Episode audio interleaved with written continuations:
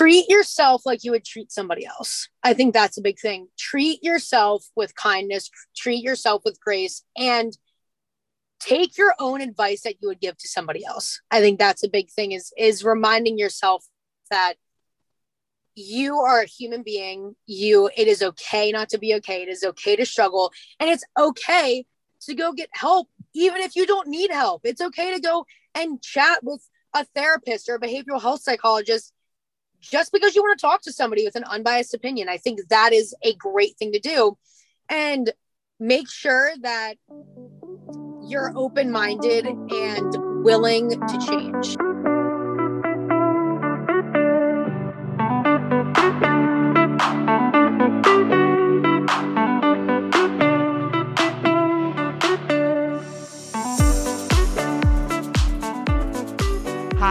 Everyone. Welcome to Not a 10 podcast with Mary Griffin. Um, I have an old friend with me on the pod today, Anna Callahan from the women's lacrosse team at Duke. We have known each other since like middle school, elementary school. We both played for the same club program one year apart. So we weren't on the same team, but Anna is literally such a character. I mean, like we're both characters. I'm like worried how long this episode is going to be, but like you know, we have some interesting things to uh, talk about and to say. And I think there's going to be a lot of personality in this episode, which is super fun.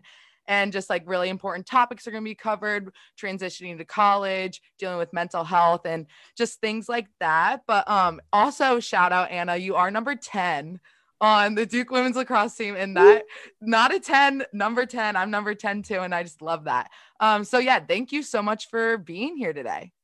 Yeah, no, I'm really excited to be here. I, like Mary said before, we've been good friends for a long time, and it's been really, really cool to kind of grow through the lacrosse community and into college after being in middle school and high school and knowing each other through that process too. And like, like Mary said as well, definitely a lot of personality here. Um, I'm from like Western Howard County, Maryland, just you know, small town girl just here on this podcast. I'm really excited to kind of get into stuff and talk about mental health and, you know, ways to break the stigma and different things that might help younger kids that are transitioning into college. So I think a lot of this stuff is awesome. And I'm really, really honored that Mary thought of me to be on this. So I'm, I'm super excited. Oh yes, you were like the perfect guest. Like open, open, open, vulnerable, love it. But um, yeah. So I think like it's funny. I was like texting you, and I was like, my contact picture for you is still us, a, a picture of us in middle school, like in yeah. our M and D uniforms. I'm like, oh my god, we look like children, but it's so funny. Yeah. Um, and like also growing up, I feel like you were so known, like in our little circle of like lacrosse club lacrosse like we're like oh anna like she's so athletic like we are like she could do like flips and like crazy stuff like that so like just like get into like how you grew up what was your family like where did sports play a part just get into it let us yeah let us hear it so I have four siblings and I have three brothers and a little sister. And um, I'm the second oldest. I'm the oldest girl. And both of my parents played sports in college. So my dad played soccer at Richmond and my mom was a cheerleader at Loyola. And so sports has been a big part of my life for a really long time. When I was younger, I literally played at one point like eight sports in it's like I was literally fully playing like seven sports, eight sports in one season and like two practices a night just it got to a point where my parents were like, okay, like we're literally not doing this to you. You're doing it to yourself and you love it. It's like so weird. And I love like playing, just like I'm super, super, super competitive with everything I do. Board game, like anything. I just, it's always a competition, like everything we do. And I think that just stems from being a part of a big family and kind of just always, especially being one of the oldest, trying to make sure that I'm setting a really good example for my siblings and trying new things and making sure that I'm really focusing on the things that are going to better me for my future self as well. Kind of like being in sports, I think is a really good precursor for being in the work field. It teaches you how to work as a team. Uh, it teaches you a lot of different things, how to pivot right in that mo- moment and change what you're focusing on. Um, I think it does a lot of really cool things, especially for, you know, kids who are growing up. And for me, I have really bad ADHD. So it was a really good outlet um, for me to kind of get some of that energy out and and play around and do all those things. So I played when I was little, I played lacrosse, soccer, basketball, field hockey, so on a golf and tennis team, and I snowboarded. So I have really done. Oh, and I played t-ball. That was a fun one for me. I played baseball. So that was fun. But I, I really have played a lot of sports and and tried to make sure that I'm doing everything to see what I really liked. But you know, kind of around around middle school time when we knew each other, I, I quit playing the like ODP travel soccer teams and really focused on lacrosse because that's what I wanted to do. I knew when I was young I wanted to play sports in college. Ever since I was a little kid, Mia Hamm and Carla Overbeck were two of my like idols playing sports. And one of the coolest things actually is Carla is a, a coach at Duke for soccer. So I've got to meet her and like kind of befriend her and like meet one of my idols growing up. So I think that's kind of a pretty cool wow. fact. But yeah. That is really cool. Um, you like played so many sports, like the list goes on and on. But I think like I've been coaching like so many like clinics, like lacrosse stuff. And the thing that I've realized that like kind of shifted in the lacrosse world is like kids are like playing like just lacrosse. Like yeah. and like obviously you're really successful like lacrosse player, you're at a really high achieving school. And I think like honestly, you playing those sports like so many like it works like different muscles in your body and i think like so many kids like need to just try different sports like why not i think it's so important exactly i totally agree with you and that's why i have a little brother who's 12 and when he was a little kid and my and my little sister too during this process carly who's kind of she's a junior in high school right now looking for or going to be a senior looking for colleges to get to and as brady who's 12 almost 13 is kind of going through this process he does the same thing. He plays a bunch of sports. And I think it's really helped him kind of in the long run to be a better athlete, like a well rounded athlete. I think it creates a really well rounded athlete playing multiple sports. But honestly, playing just lacrosse too gives you time to really focus on those stick skills and really kind of get into just being a lacrosse player, which is also really cool. Yeah. Like there is that like point in time where you do shift your focus like on lacrosse. Yeah. And like you said, yours was kind of like that middle school range. And like we were recruited before the rule took place. So like eighth grade, like we were getting looked at by colleges. So talk about to us about recruiting. How did you land on Duke? I mean, great school, great lacrosse team. Yeah. Yeah. So my first visit was in eighth grade, my winter break, eighth grade year. And I visited Ohio State. And like as a kid, that's I was 13 or four, 13 or 14. I think I was 13 at the time.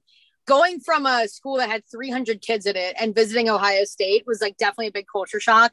It was an awesome campus. The coaches were great. The girls on the team were so awesome. And I think it really gave me and all the other girls going through that process at that time the ability to mature and grow up like overnight, basically. Like you had to learn how to talk to adults, kind of express your emotions appropriately and maturely through communicative skills. And I think that's a really big thing that has helped me, at least, kind of being a, a really good leader and being a really good person because I've had to mature at such a young age going through that process. I'm sure, Mary, you can agree when you were going through that process, you had to talk to like adults and girls who were in college and learning kind of the balance of not really being a child, I guess, in that in that way when we really were children. So it's definitely hard. It was really hard to know what I was going to want when I was that young. And I committed to Duke my freshman going into sophomore year summer. So I was in the process for almost two years, I guess.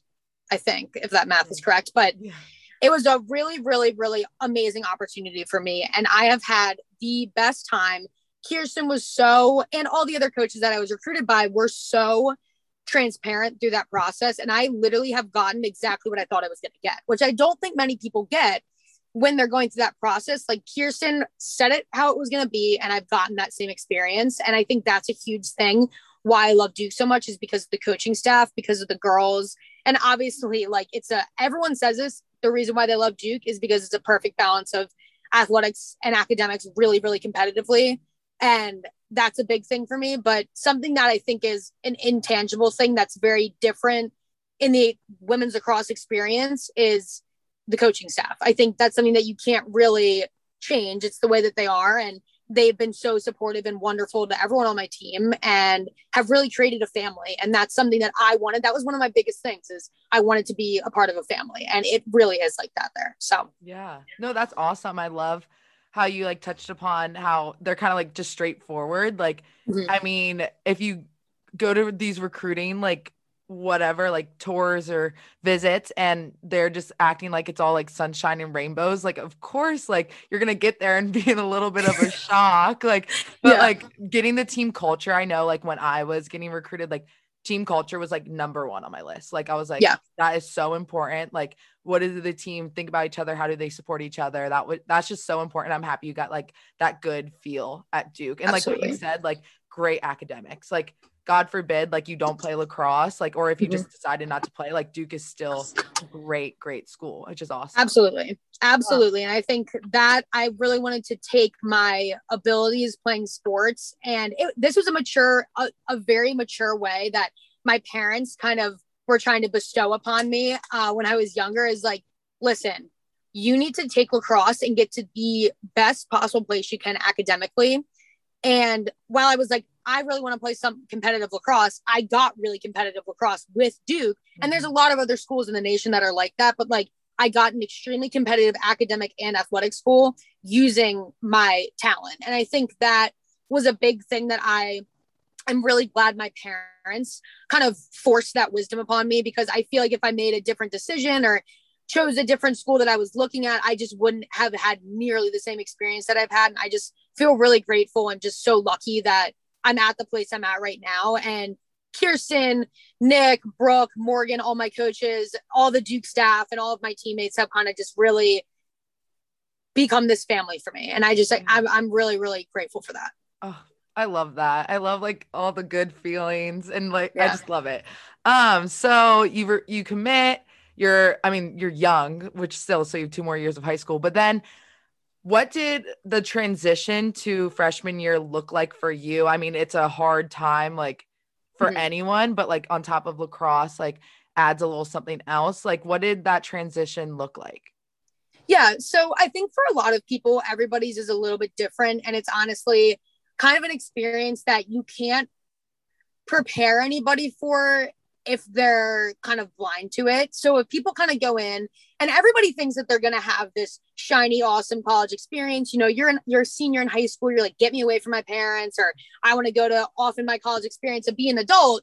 While all of that is very true, and I did experience kind of that being on my own, kind of adultship type of vibe my freshman year, it also is very, very hard because for somebody like me who one is really close with my parents. I'm really close with my siblings.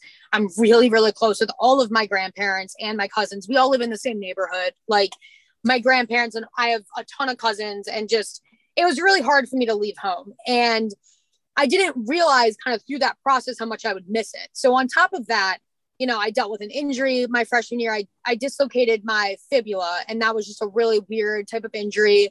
I to go through a surgery and that really brought me down with my mental health. It really kind of weighed on my psyche and my emotional well-being.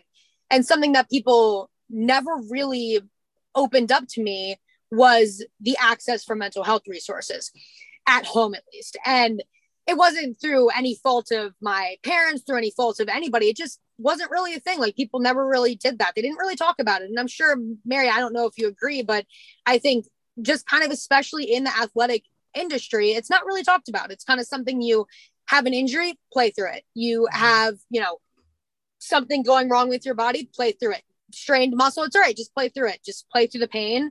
And I think playing through the pain when you can't see it is probably one of the hardest things to do because mentally and emotionally, it's you can't see it. It's not visible.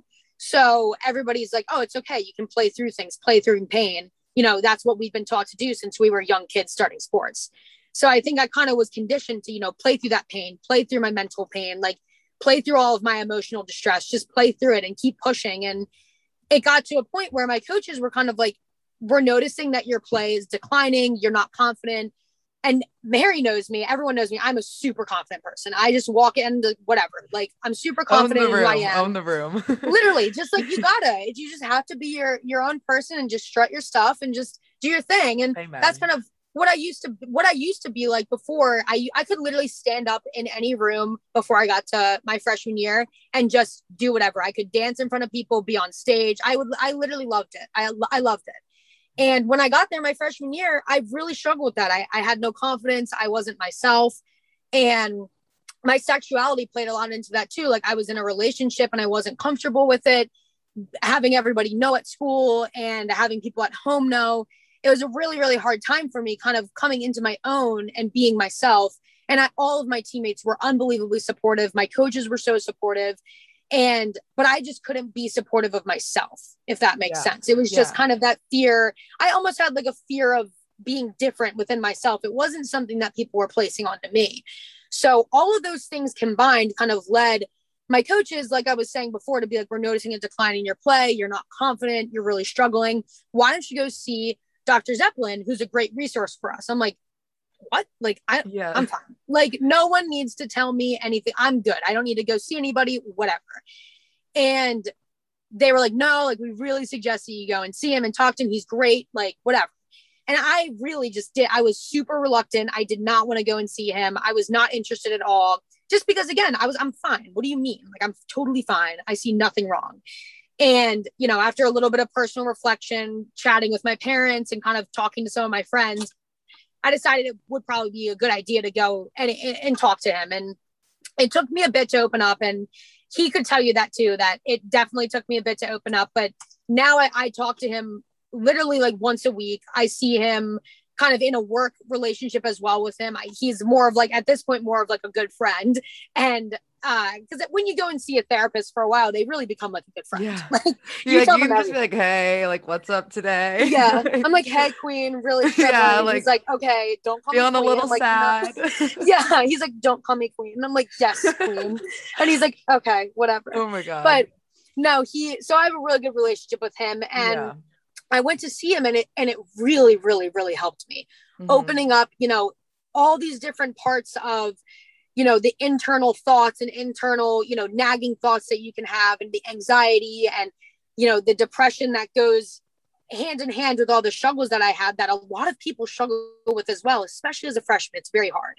Yeah. And he was extremely helpful. And I, I, I saw him once a week and I saw a lot of improvements in my own personal health in the way that I communicated with others, in the way that I opened up with other people, be went was much more vulnerable with people. I, I just feel like overall my experience that I had with him and my some of my teammates' experiences that they've had with him or other people that they see have, has been so helpful and especially breaking that stigma in sports. I think right it's been pivotal. So yeah, yeah. Um, I have so many questions for you. Like I'm like yeah. I'm like hearing. I'm like, okay, I need to ask something about that, about that. But um, so with going back to like what you said earlier about the injury and kind of being kind of play through it, do you think your approach of playing through it came from like pressure of playing time, like wanting to be the best athlete that you can be and like just the pressure like you put on yourself and like this like idea of like a dream freshman year.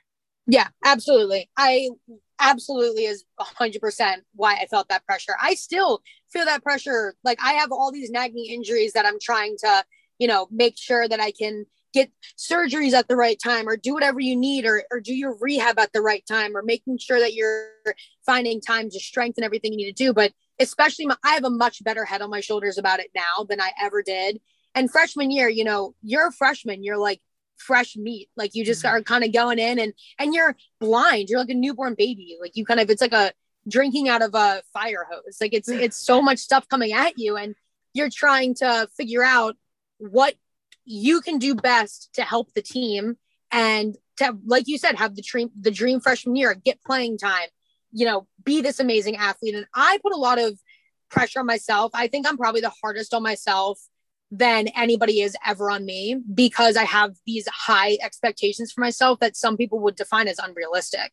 And, you know, with injury, if you're in that much pain, it puts a emotional damper on you as well. It puts this kind of gloomy, rainy feeling over you all the time because you're in chronic pain. You know, everything in your body hurts. You're exhausted because you can't sleep through the night because you're in pain. Just those types of things really added up. And my mentality of pushing through that all had to do with the fact that I wanted to be the best athlete and I didn't want to fall behind. Because as a freshman, you already feel like you're behind, even if you're not and I didn't want to fall behind. So, and yeah. it ended up feeling that way, made me fall behind. So, yeah, yeah, I, I, relate to that so much. So, like, what was if there was like a point, or where were you did it get to the point where it was just so painful that you were like, okay, I need surgery? Like, and yeah, you just kind of dealt with it that way.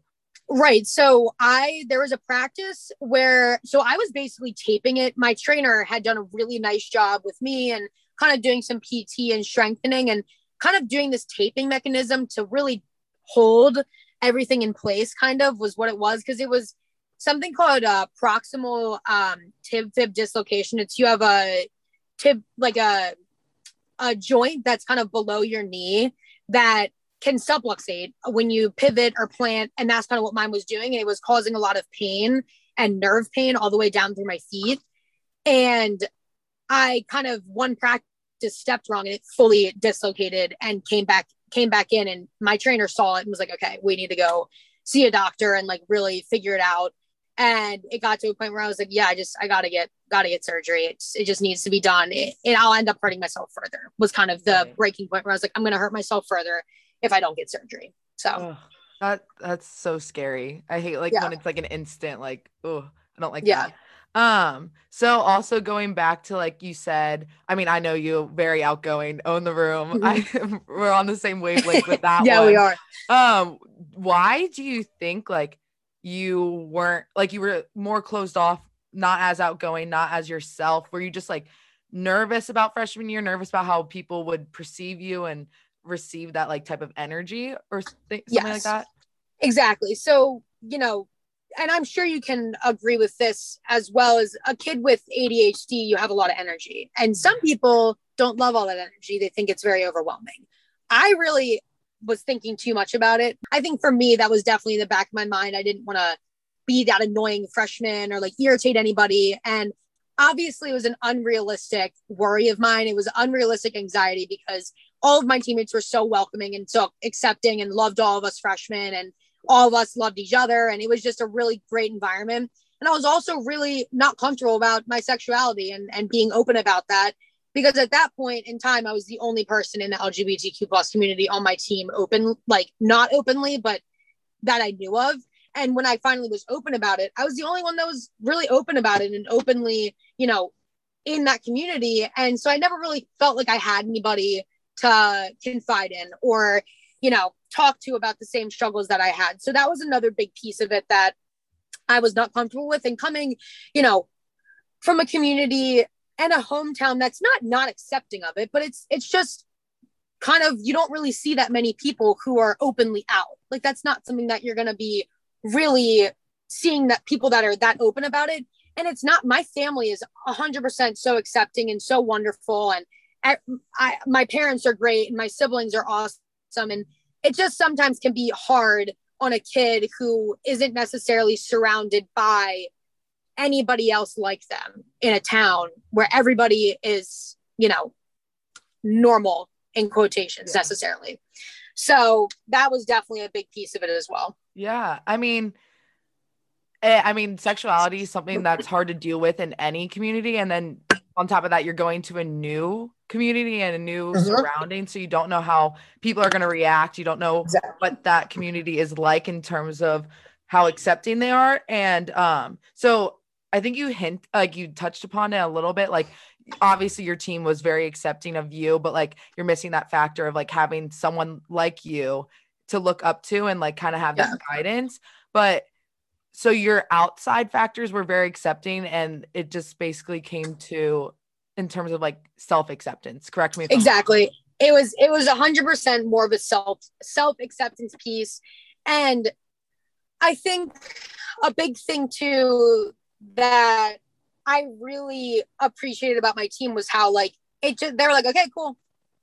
Like like simple, that sounds good. Yeah normal. like okay like it's not exactly. And there were a lot of teammates that really kind of went above and beyond with that and make people you know i see a lot of my teammates ask people like new kids coming in like hey do you do you have a significant other? Do you have a girlfriend or boyfriend? Mm-hmm. like do you like are you dating anybody? Or like and it makes it such an inclusive like that's a really small thing that you can do to be an ally yes. and make people feel very seen is by being like do you have a significant other? Like are you dating a boy or a girl or those types of things mm-hmm. i think mm-hmm. is is really or like if someone comes into town that's like a friend asking somebody oh is that like your girlfriend or is just like a friend or like those types yeah. of things that i think make people feel pretty seen. So a lot of my teammates kind of went above and beyond with that.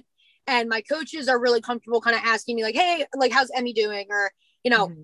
how's everything going? Like those types of things that make people feel very comfortable. So my coaches are really great with that. I have a really good relationship with my coaching staff too. And um, they made me feel very, very comfortable with it from the start. Yeah. It was, like you said before, more that self acceptance piece and really being willing to open up and be myself. Yeah. And I like talked about on my last episode. I, I think it was my last episode. Like it's inclusive dialogue. Like just the little words, like it doesn't take that much effort to like just change your dialogue, but like yep. internally it can help someone listening like so much and to feel more included, just like not isolated. I think that's just so important. Like just the little things we can do. And like I love that your team, like when you just like told them, they were just like, all right, move on. Cool. Yeah. Good to know. Normal. Exactly. Yeah, I love that's, that. That's a big thing. It's just like normalizing and not being like, oh my god, like yeah, like no, like you're not gonna thing. do that if someone has a boyfriend. You're not gonna be like, oh my god, you're straight. Like oh, like that's not something that happens. Like it's like, yeah. like okay, cool, nice. Like what, like what's her name or like whatever. Yeah. Like, those types of things I think help. Yeah, like if you're having like a formal, just like boyfriend, girlfriends are invited, significant others, like whoever you want, doesn't matter. Just be exactly. as long as you're there, having fun with the team. Who cares? That's what exactly, exactly, totally. Um, yeah. So you talked about like you eventually decided to meet with your uh, doctor for like mental health. Um, so what ultimately like led up to like you kind of being like erasing or going against the stigma that you had about mental health and ultimately being like all right i need to meet with someone. Yeah i think it was kind of like a little bit of a push from my family and from my coaching staff and some of my friends. And i think doing that i i knew that i was i was having a hard time. I was struggling and i was like I, if this is going to help my on the field play then i'm going to do it. Like if this is going to help my athletic ability. I'm going to do it. And that was me as a freshman being like, sports, sports, sports are everything. Whereas the one thing I didn't know was doing that's just going to help my overall well being and it's going to help other people see, like, oh, that's good to do. Like, it's okay. Like, it's an open environment for me to go and see somebody and and get help that I need. And you don't have to have a mental disorder. You don't have to be mentally unstable in quotations or whatever that people always try to throw this stigma around mental health. And you have to be this or you have to be that. I am in a great headspace. I'm in a great mental spot. And I still see, I'm great with all of my emotions. And I still see Dr. Zeppelin because it's nice to talk to somebody who has an unbiased opinion about your life.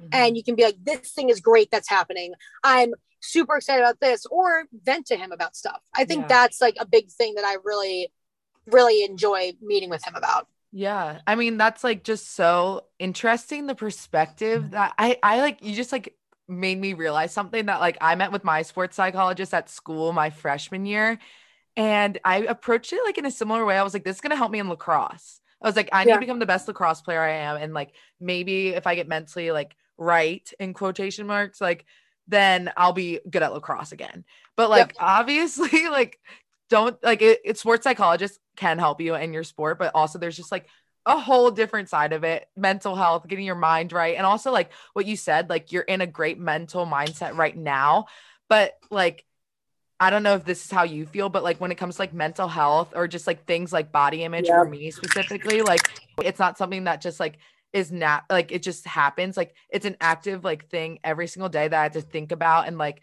and even if i don't have like an appointment with my psychologist like or if i do and it's a really good day and i'm feeling good i'm like all right but maybe i wasn't feeling good like a week ago. Like make sure like you still talk about that like just because you're feeling good in that moment like doesn't just mean that like okay everything's good like forget about it you know? That's exactly how i feel. There are so many times where i'll have a horrible day i'll play like so bad at practice and i'm like just overthinking everything. And then i have a great like next five days and then i just like I'm like, wait, I still have to remember to talk about the way that I was feeling there. And honestly, too, Mary, like I've struggled a lot with body image stuff as well. I think ev- honestly, oh, yes. most I feel like most female athletes have a very like congruent experience in a sense of they experience some sort of body image issues. Like people will will say things to me like, "Oh, you're so fit," or "You're this, that, and the other." And sometimes I don't see that. Sometimes mm-hmm. I don't feel mm-hmm. like that. And there are a lot of things like you know that i don't love about myself but other people love about me and it's kind yeah. of learning how to twist that narrative in my own head and change my own mental narrative is a big Yeah. thing that I've really had to do. Journaling and all those Mhm. things, something that I find really helpful for me in any sense, whether I'm struggling with my body, whether I'm struggling with anxiety or overthinking, is taking a journal and kind of writing down, like, okay, this is what I'm telling myself. Did somebody actually say this, or is this a validated thought? And every time I write that stuff down, the section where validated thought comes is literally no, no, not validated. Like, Oh, because I I'm like just that. telling I like myself, that practice. Like, is because it true? then you look at it yeah you look at it and you're like literally none of this stuff is true that i'm telling myself this is Mhm. just me overthinking and then you Right. move on and it makes me feel so much better and i think that's really helped me and anytime someone comes to me and tells me they're overthinking about whatever it may be i always tell them to do that and Right.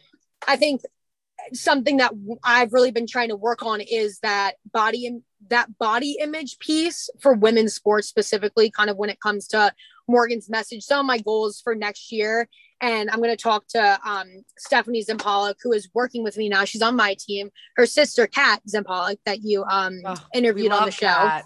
I don't know Steph, but I'm sure she's great too. Steph is the best. I love Steph. She's going to help me with Morgan's message. She's Oh, going to be an yeah. ambassador with me at Duke. And so I'm going to talk with her. And I kind of wanted to focus on some some body image stuff. I think that it's with men's and women's, you know, you're so forced to feel like you need to have this perfect body for your sport. Like for mm-hmm. gymnasts, having, you know, wide shoulders, for swimmers, typical thing, you know, wide shoulders. For soccer players, they have the strong legs. Like if you don't have those things, you feel like you're not going to be successful in your sport. Whereas your body is doing amazing things for you every day Right. Right. and does and like with TikTok too. Honestly, oh my TikTok, god.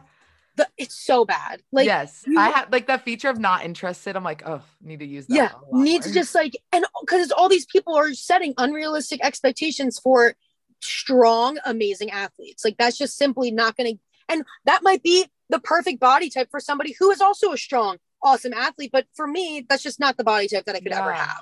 yeah. and just reminding myself that it's like the unrealistic body expectations that people hold for themselves because of social media because of all the pop culture stuff and i think just helping people remind themselves that your body is beautiful any way that it comes and every way that it is and it does amazing things for you every day yes. Oh my god, you're speaking my language. Body image is something that I could go on a tangent about forever and ever. absolutely I think like even if you just look at your team in itself, like every single person on the team has a different body, but also every single person like brings something different to the table. yes Like I had someone like this was like literally the worst thing ever. Someone said to me like they looked at me and they were like, "You will never look like this girl and this girl on your team." And I was like, "Oh my god!" Like instant tears. I was like. That was horrible. I was like, please don't ever say. And they're like known to be like that, like typical, like really fit, like tiny, and like good for them. Like that's just the how, like that's just their body type, like good Yeah. for them. And I was just like, how dare you? I was like, okay, great. Like I, I'm not gonna look like them, and I'm gonna look like me. Like I'm not supposed to look like Yeah. a certain way. Like, oh my god, yeah. And like just like body image and like relationship with food. Oh, I could go on forever. I think it's so important, like how we feel ourselves, and also just like treat yourself too. I think having that balance and just there's just so many like resources out there. We I have an episode on it. I think it's episode like three with Chloe. Um, it's great about intuitive eating, things like that. Yeah. But yeah, there's so many great resources. I'm excited if body image starts to get really um a popular topic within Morgan's message, which we'll dive into. I'm so excited to talk Yeah. about. Um, but yeah, I'm happy you brought that up and I'm I like your perspective of it. I think a lot of athletes do need to start getting more involved, just like body image and Totally. helping those around you. and I think it's like an easier said than done thing. Like I can go and like say all those things, but it's really hard for some people. And totally respecting and understanding and supporting people through their processes is so important. And I think especially on the men's side too, men I feel like have such unrealistic body expectations put on them for all of their sports, for all this stuff to have like washboard, like eight pack abs and like this jacked body type. It's it's just not realistic all the time. And also if your sport's not demanding that then like you shouldn't have to force yourself to feel like you need to be like that. And i and i've talked to some of my friends uh, on on duke teams and chatted with them on, on some of the men's teams and they definitely are feeling that pressure. And a lot of the times you know most athletes feel that pressure whether you're a boy or a girl and just trying to limit that that pressure and and again take that whole extra stigma. There's the mental health stigma is a massive umbrella stigma and then there's little stigmas under it that like we're trying really hard to decrease and, and take those away. Yeah i think like like men's mental health and men's body image is something that does need to be talked about a lot more especially in the athletic side of sports but um yeah i think that's just so important and like body image is something that you actively have to work through every single day like it's just not like if you if you have a a certain relationship with your body and food. Like you don't just wake up one day and every single day is great. It's just like an active thing every single day. You have to practice it. You'll have good days, you'll have bad days, and like there's tools to help you with both of those days. And I think it's just really important to really get that stigma out of here. Absolutely. Um, so going back to like you went to th- uh your doctor and started dealing with your mental health and you said you're at a really good place so like how did you what are some of the things that you did to quote unquote you like to use like the term unapologetic unapologetically yourself. So like what are some things that you were like, all right, I'm just gonna be my full authentic Anna Callahan like vibe going on. We love it. Yeah. Like how did you get back to that point? So it was a lot of you know, reading books, reading articles, a lot of self reflection. If you have any to... recommendations for books, like please shout them out. Yeah, there's this book. It's called Un I'm not going to say the word because this is a family show, but it's Unfunk Yourself. And okay. It's a really good book. And then I'm reading this book. It's it's called How to Win Friends and Influence People. It's a really good leadership book oh. that I oh. read and that I'm I'm gonna read again, kind of now that I'm older and, and in that spot that I can read it again. It's by Dale Carnegie. And so those were those are two really good books that I really enjoy. And there's a lot of articles that you can read and a lot of things that you can read about yourself that can really, really help get you out of a headspace that is really toxic. And for me, a lot of it too was just going home and reminding myself like who I am and just being yeah. like, I'm that, I'm that girl. Like I'm yeah. that girl. Like I can go in and I can like own a room and going back. And this is something that I did. I like went back home after the season and trained and honestly got my confidence back like slowly by just building up, like going back and training and shooting by myself and doing wall ball and being like, look at how prepared I am. Like, look at how great mm-hmm. I am. And that's how I focus on the lacrosse piece is kind of going back and playing at my old high school field and reminding myself, like, I did amazing things here. I deserve where I'm supposed to be. I'm meant to be where I'm supposed to be. And my spot that I'm in, I was recruited for a reason to be an impact player. And kind of reminding myself that brought me back to this confident spot. And then, kind of with my coming into my own and being myself and being really comfortable with my sexuality, a lot of it was really having such supportive people in my life and giving myself time and understanding my own process, not getting frustrated with myself because I wasn't accepting myself right away. It was really that understanding of myself. Like you have to un- be understanding of other people and be like, okay, like they're going through something. Like let me be patient with them and let me understand where they're coming from and help support them through this. I had to do that to myself. And I was neglecting that for a really long time. Yeah. I think like patience and grace with yourself is something that's so hard to master. But like when if you like get it down or like have tools to like do that, it's such a helpful tool to use.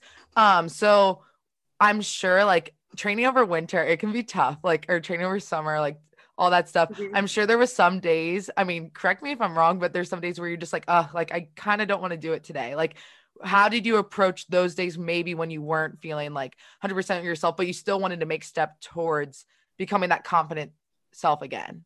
Yeah.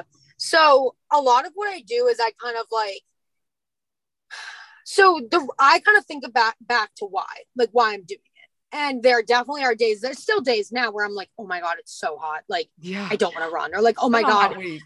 yeah. Like literally like all week is just like, oh my God, it's just like so hot. Or like after work, I work, you know, like 7 a.m. to like six or like seven to seven. And I'm like, oh my God, I'm so tired. I just had such a long day. Like I'm exhausted. Like I have to go home and study still. Like I have to do all this stuff.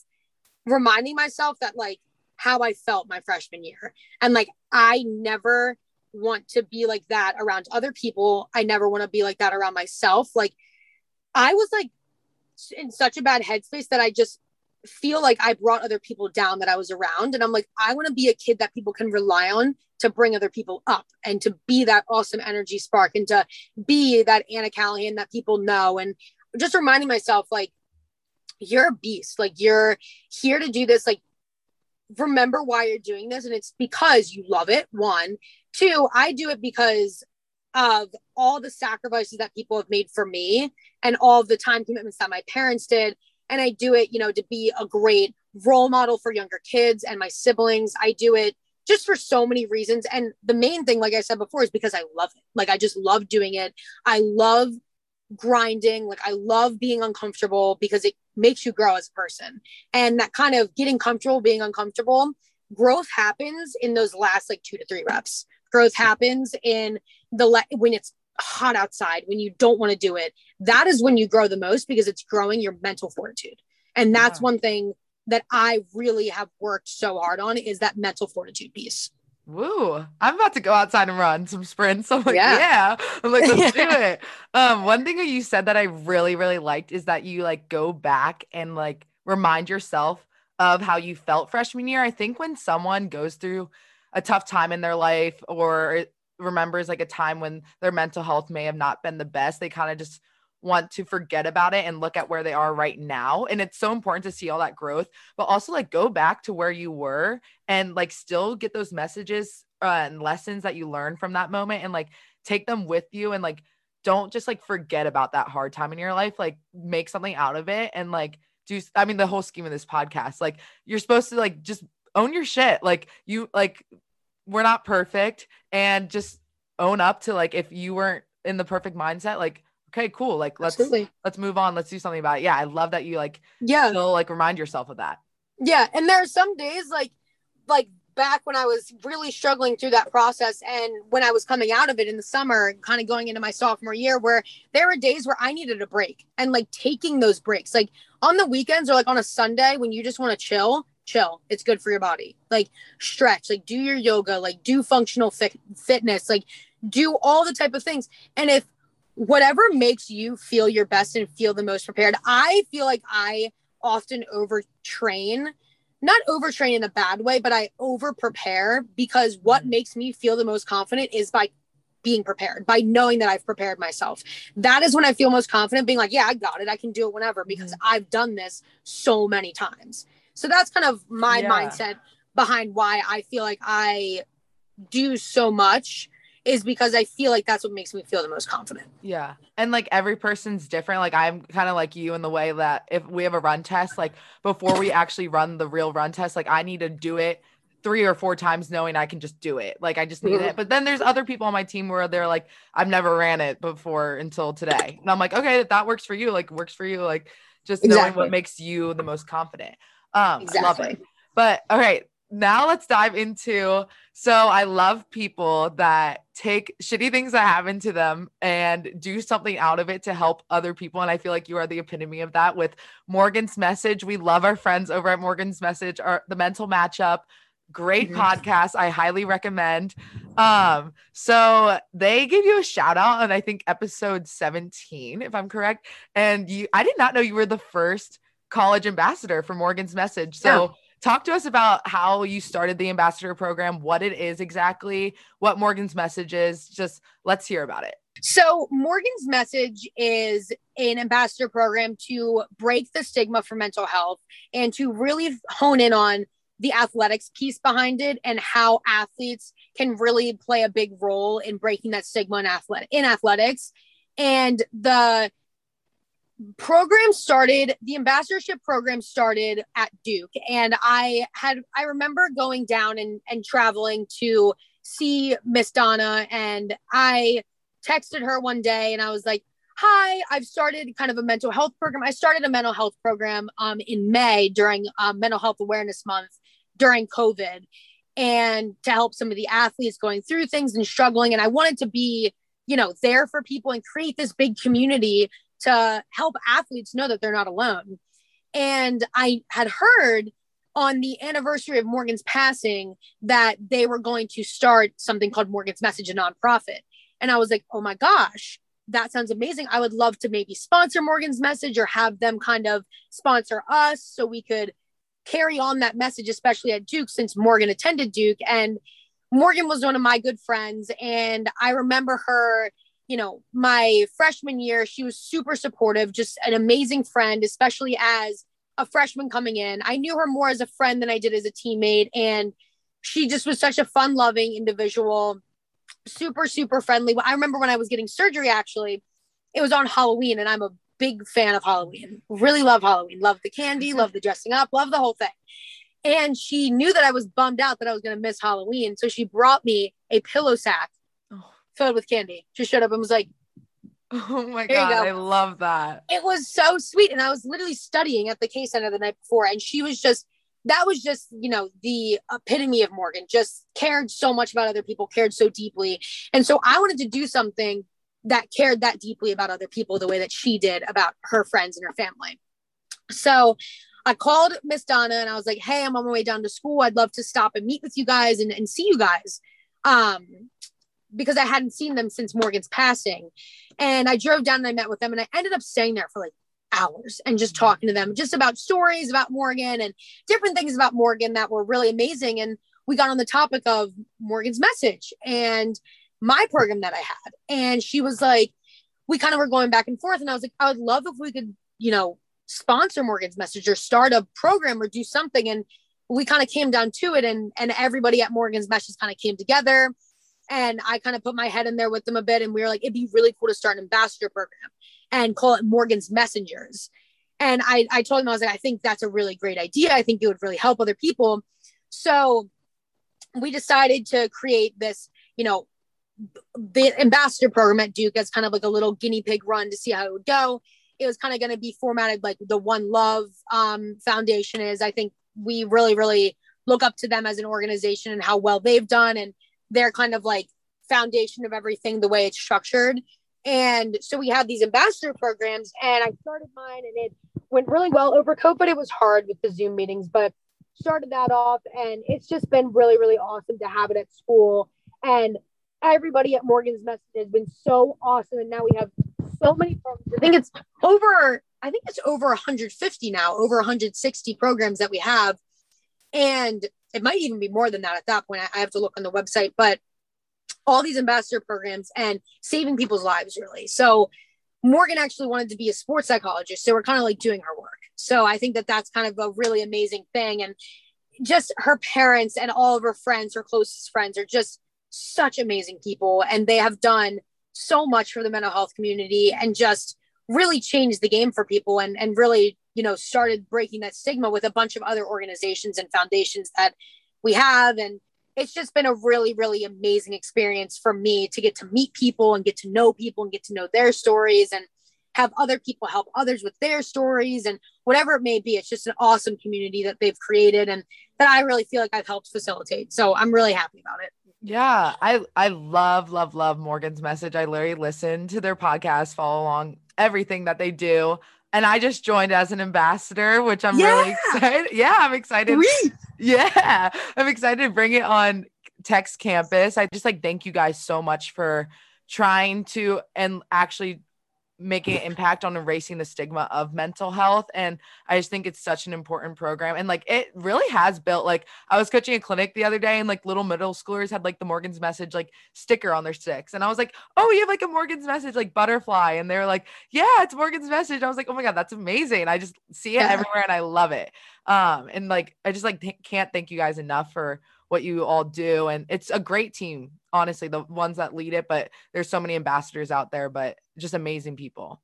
Yeah well honestly like that that whole thing that you just said about like the younger kids having stickers like that means a lot to me because it's breaking that stigma from a young age. I wasn't i feel like nobody really at our age at you know knew anything about mental health or knew anything about all of that stuff. And i feel like just seeing that that younger kids have that sticker or they know about the organization is huge because if they need help at their age now or maybe when they're older they'll know where to go and they'll know that okay it's okay to not be okay. It's okay to be yeah. struggling. And honestly like hearing hearing about your story and hearing about I I literally knew from the second of your diagnosis how positive you would be and how amazing you would be. And I literally the second I heard, I was like, "Oh, she's got it. She's such a yeah. beast. Like she's We're good. so We're positive." Good. Yeah, she's, I love and I that. Know, and I know you've probably had your struggles and your battles, and every day it's probably hard for you.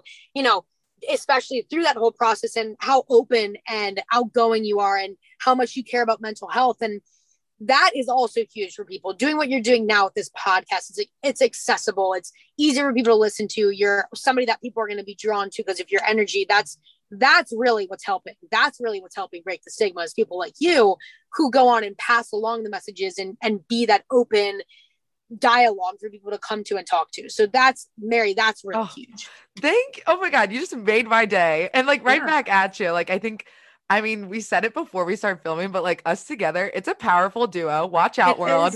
Everyone, watch out. We're changing the world. Here we are. Here absolutely. We come. Um, yeah, I think our energy is absolutely unmatched. And I just love like this. I feel the power. I feel the vibes. We're good.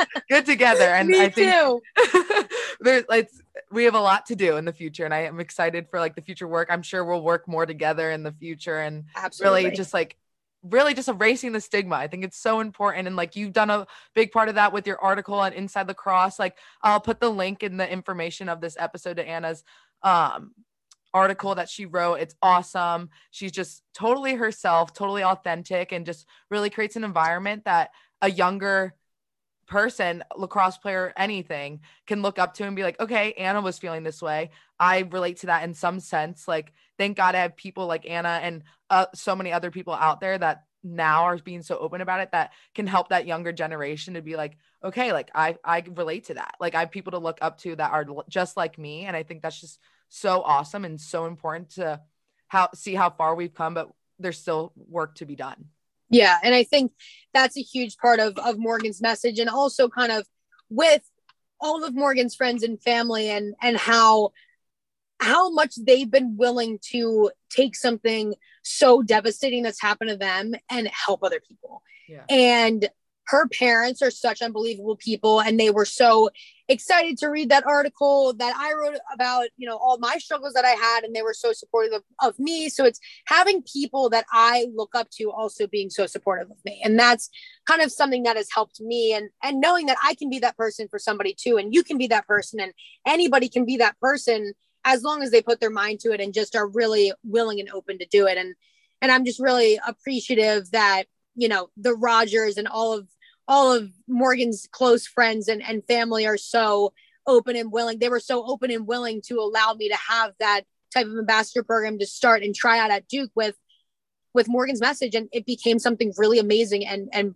beautiful that's helped so many people. And I'm just really appreciative for them because without that and this organization, I feel like I wouldn't have nearly had the platform that I have today to to talk about all this stuff. Mm-hmm. Yeah, people like that are just ugh so important just yeah. so so so important. I just like can't even go on i can go on and on. But um i mean everyone check out morgan's message instagram any i mean any social media they're on their podcast is on spotify and apple the mental matchup. Um get involved like it's high school and college like get involved or even just like simply like just checking out their website buying merch for that from them representing what morgan's yeah. and like be that like person that can maybe help a friend, a family member, like mm-hmm. just being more open about like the mental health aspect of life genuinely. But Absolutely. I think that's just awesome. Like Morgan's message, great, great, great thing you guys are doing. Um, well, this was so fun. I mean, I do have like one final question. So mm-hmm. basic mm-hmm. question. Like, so you like obviously have come a really, really long way. Like, if you had like a piece of advice for someone who kind of maybe hesitant about asking for help, what would you want to say to them?